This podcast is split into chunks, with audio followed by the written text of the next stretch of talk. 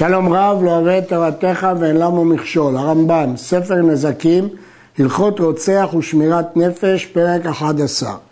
כותרת ההלכות הללו היא הלכות רוצח ושמירת נפש. בעשרת הפרקים הראשונים עסקנו בהלכות רוצח. בשלושת הפרקים הבאים נעסוק בהלכות שמירת נפש. הוא עוסק בשתי מצוות, מצוות עשה ועשית מעקה לגגיך, ומצוות לא תעשה, לא תשים דמים בביתך. הנושאים בהם עוסק הפרק, מעקה, שמירה ממכשולים, דברים שנאסרו משום סכנת נפשות ודיני משכין מגולים. מצוות עשה לעשות אדם מעקה לגגו, שנאמר ועשית מעקה לגגיך, והוא שיהיה בית דירה, אבל בית האוצרות ובית הבקר וכיוצא בהם אינו זקוק לו. וכל בית שאין בו ארבע אמות על ארבע אמות פטור מן המעקב. ובכן, בית האוצרות זה מחסן, בית הבקר זה רפת, הרמב"ם אומר שהם פטורים ממעקה. הראב"ד משיג על הלכה זו וכותב שמפורש בספרי שבית האוצרות ובית הבקר חייבים במעקה ורק בית שער, צדרה ומרפסת פטורים.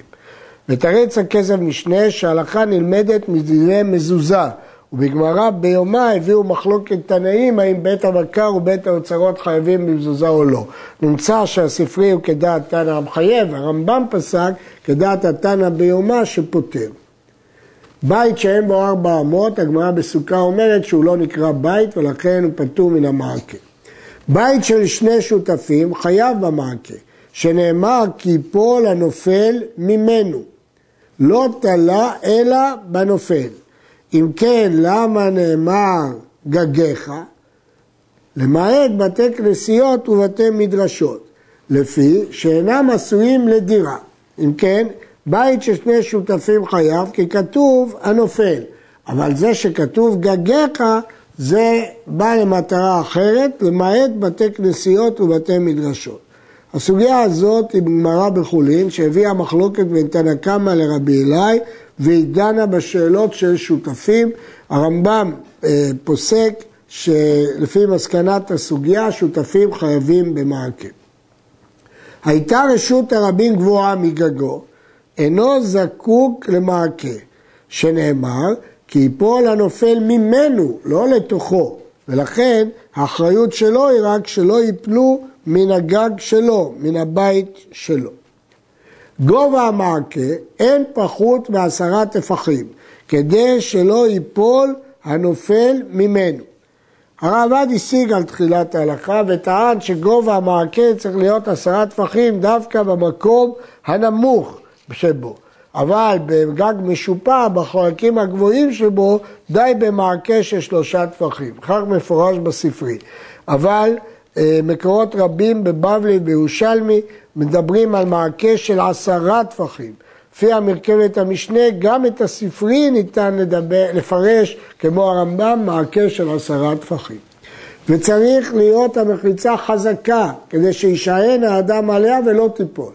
וכל המניח גגו בלא מעקה ביטל מצוות עשה, ועשית מעקה לגגיך, ועבר הלא תעשה, שנאמר לא תשים דמים בביתך. ואין לוקים עליו זה מפני שאין בו מעשה, ולאו שאין בו מעשה לא לוקים עליו. למרות שבתורה כתוב גג, זה לאו דווקא גג. אחד הגג ואחד כל דבר שיש בו סכנה וראוי שייכשל בו אדם וימות. כגון שהייתה לו באר או בור בחצרו, בין שיש בהם מים בין שאין בהם מים. חייב לעשות להם חוליה גבוהה עשרה טפחים, או לעשות לה כיסוי כדי שלא ייפול בה אדם וימות. או שיעשה גדר של אבנים בגובה עשרה טפחים, או שיכסה את הבור. וכן כל מכשול שיש בו סכנת נפשות, מצוות עשה להסירו ולשמר ממנו ולהיזהר בדבר יפה יפה, שנאמר ישמר לך ושמור נפשך. ואם לא הסיר, והניח המכשולות המביאים לידי סכנה, ביטל מצוות עשה ועבר ולא תשים דמים בביתך. בפירוש כותב הרמב"ם שלמרות שכתוב בתורה גג, העשה של ועשית מעקה הוא לא רק בגג אלא בכל מכשול. הרבה דברים אסרו חכמים מפני שיש בהם סכנת נפשות. וכל העובר עליהם ואמר הרי אני מסכן בעצמי או מה לאחרים עליי בכך או איני מקפיד עליו מקין אותו מכת מרדות. ובכן, פה אנחנו רואים שלא רק שאסור לסכן אחרים, אלא גם אסור לאדם לסכן את עצמו, ואם הוא עובר על זה, לוקה מכת מרדות. ואלו הם הדברים שאסרו חכמים מפני הסכנה. לא יניח אדם פיו על הסילון המקלח מים וישתה, מפני שיכול להיות שיצאו משם מזיקים. ולא ישתה בלילה מן הנערות ומן האגמים, שמא יבלע עלוקה והוא אינו רואה והיא תסכן אותו. ולא ישתה מים מגולים, שמא שתה מהם נחש וכיוצא בו מזוחלי עפר וישתה וימות. ואלו המשקים האסורים משום גילוי, כי דרך הנחש לשתות מהם. המים והיין אפילו מזוג, ואפילו התחיל להשתנות טעמו לחומץ, והחלב, והדבש, והציר, משקה שכובשים בו דגים עם הנוזל שמתמצא מן הדגים. אבל שאר כל המשקים אין מקפידים על גילוין, שאין בעלי ארס שותים מהם. מה שבעלי ארס לא שותים, אין צריך להקפיד. השום שנתרסק והאבטיח שנחתך והתגלה אסור, וכן כל כיוצא בזה, כי חוששים מזה ממזיקים. יין מבושל, אין בו משום גילוי, וכן יין תוסס, והוא היין משעת דריכתו עד שלושה ימים. ויין או מים או חלב שהיו חמים כל זמן שהאבל עולה מהם.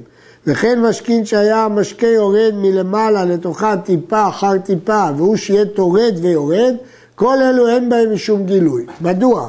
שזוחלי עפר מתייראים מבעבוע המשקה או מן ההבל ואין שותים ממנו. הם רואים את ההבל, הם נבהלים או את הבעבוע, ולכן אין חשש שהם שתו ממנו. מי כבשים, מים ששרו בהם פירות וירקות בחומץ או במלח.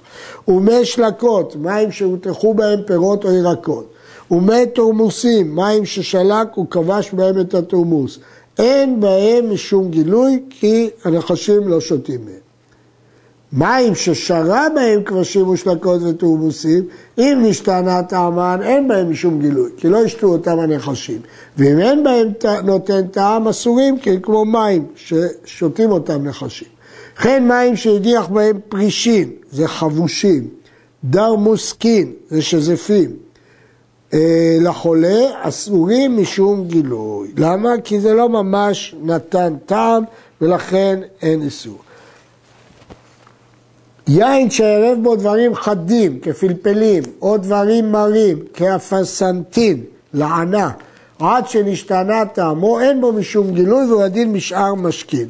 זה מקור בירושלמי, נאמר החד והמר והמתוק, אין בו משום גילוי. הרמב"ם הביא את הדין של חד ודין של מר.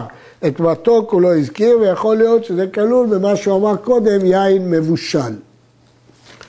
כל המשקים האסורים משום גילוי, שנתגלו בין ביום, בין בלילה אסורים, ואפילו היה בצדם אדם ישן. אין אימת ישן על הזוחלים. הם לא פחדו ממנו והם היו שותים. וכמה ישו ויהיו אסורים, כדי שיצא הרחש מתחת אוזן הכלי וישתה ויחזור למקומו. אוזן הכלי היא הידית של הכלי. המשנה בתרומות אומרת שזמן השהייה עוסק ושיצא הרחש ממקום קרוב וישתה. נחלקו הבבלי והירושלמי מה זה מקום קרוב. הבבלי מבין שיצא מתחת אוזן הכלי ויחזור לחורו, וכן פוסק הרמב"ם. בירושלמי ביאור אחר. שיעור המים שיאסרו אם נתגלו, כדי שיעשם ניכר בהם ומזיק. אבל אם היו המים מרובים, כדי שתאבד בהם המרה, ההרס שפולטים בעלי החיים הארסיים יאבדו, הרי אלו מותרים. בין בקרקעות בין בכלים, וכן הדין בשאר המשקים. שבגלל המים המרובים, שתאבד בהם המרה, אז הם מותרים, כי ההרס אבד. מעיין המושך כלשהו, אין בו משום גילוי. מעיין שמימיו זורמים, לא חוששים בו לגילוי, כי המים מתחלפים וההרס עובר הלאה ומתבטל במים.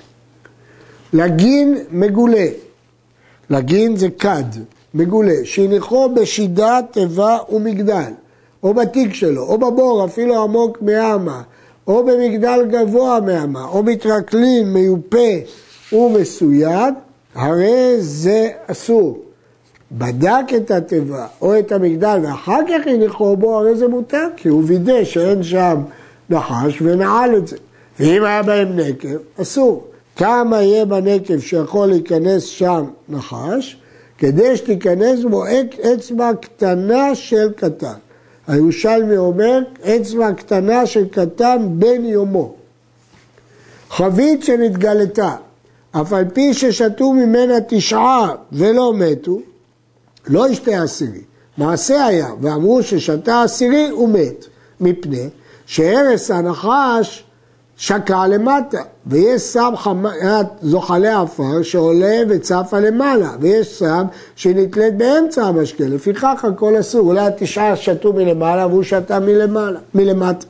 ואפילו סיננו במסננת, וכן אבטיח שנתגלה, אף על פי שאכלו ממנו תשעה ולא מתו, לא יאכל עשירי.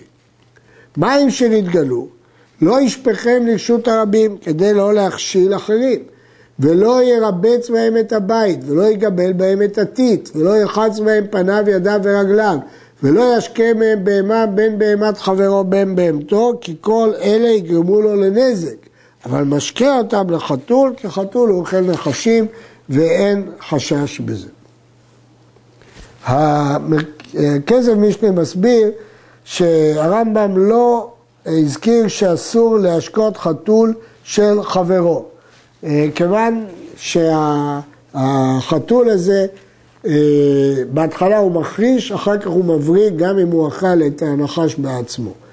התוספות במסכת עבודה זה רק כותבים, ואנו שאין נחוש, נחשים מצויים בינינו, אין לחוש משום גילוי, במקום שלא מצויים נחשים. אבל הרבה פוסקים אסרו גם בימינו כי מצויים נחשים. עיסה שנילושה במים מגולים, אפילו של תרומת תישרף, ואפילו נאפת הרי הפת אסורה. למרות שאסור לשרוף תרומה, אבל כאן שזה חשש סכנה, מותר לשרוף את התרומה. עד כאן.